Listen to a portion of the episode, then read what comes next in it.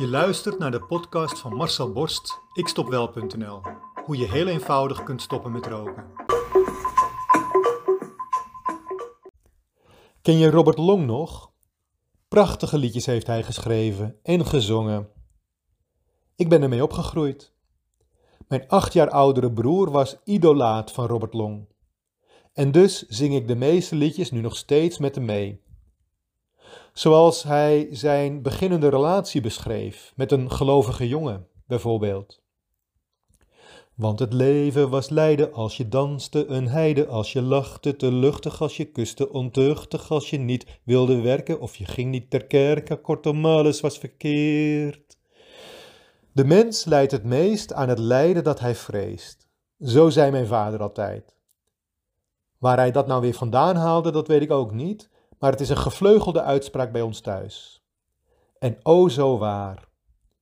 Zeker voor rokers zoals jij. Lijden is namelijk het thema in het leven van de mens. Jij bent als mens of aan het lijden, of je probeert uit alle macht om het lijden te voorkomen, of je bent bang voor eventueel lijden dat misschien nog gaat komen in de toekomst. Het lijden is daarmee voor de mens wat water is voor een vis. Je bent je niet eens meer bewust van de aanwezigheid ervan. Laten we eens even inzoomen op dit gedachteconcept. Als je rookt, dan wil je het liefste stoppen met roken. Waarom? Omdat je lijdt aan je eigen rookgedrag. Het kost je immers handenvol geld. Geld dat je eigenlijk niet eens hebt of dat je veel liever ergens anders aan uitgeeft. Het is lijden.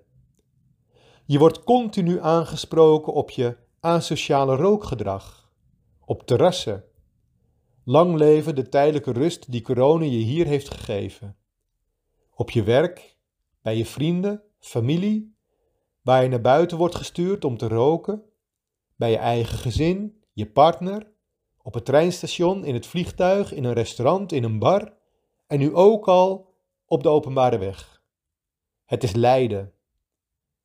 Als je dan wel een mogelijke oplossing hebt gevonden, dan leid je weer aan de gedachte dat je afscheid moet gaan nemen van je vriendje, van je maatje, je toeverlaat, je rustmomentje, je troost, je alles.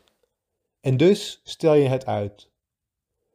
Waardoor je nog meer gaat lijden aan het feit dat je eigenlijk het liefste wilt stoppen. Maar nu nog niet, later pas. Als je dan meerdere pogingen hebt gedaan die mislukt zijn, dan leid je weer omdat je denkt dat je zo verslaafd bent dat jij niet eens kunt stoppen met roken. Dan zie je jezelf in sneltreinvaart zo de afgrond inrijden. Longkanker, COPD, een hartaanval, dat is nu je toekomst. Want je bent ook zo verslaafd. Je artsen zeggen het ook elke keer dat je moet stoppen. En het lukt je maar niet. Het is en blijft lijden. Als je een stopmethode tegenkomt die wel een hoge slagingskans geeft, dan focus je op het percentage waarbij het niet lukt om te stoppen. Zoals ik in de vele reacties op mijn programma lees. Bij mij heeft een roker maar liefst 86% kans op slagen. Maar jij gaat er natuurlijk meteen alweer vanuit dat jij in die 14% terecht zult komen, waardoor je het toch niet doet en doorgaat met lijden. Terwijl al die rokers die dachten aan de 86% slagingskans en die het om die reden wel hebben gedaan, inmiddels inderdaad al lang zijn gestopt met roken. En dus eindigt onze korte relatie hetzelfde als de korte relatie waar Robert Long destijds zo cynisch over zong.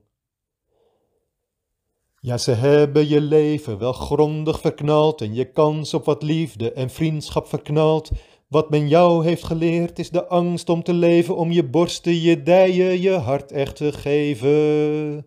Kom, ik stap maar eens op, want ik ben overbodig. Heel veel sterkte voor later, want dat heb je wel nodig. Wil jij ook stoppen met roken? Wil jij jouw rokende collega's van het roken afhelpen? Kijk dan op mijn website ikstopwel.nl en neem contact met mij op.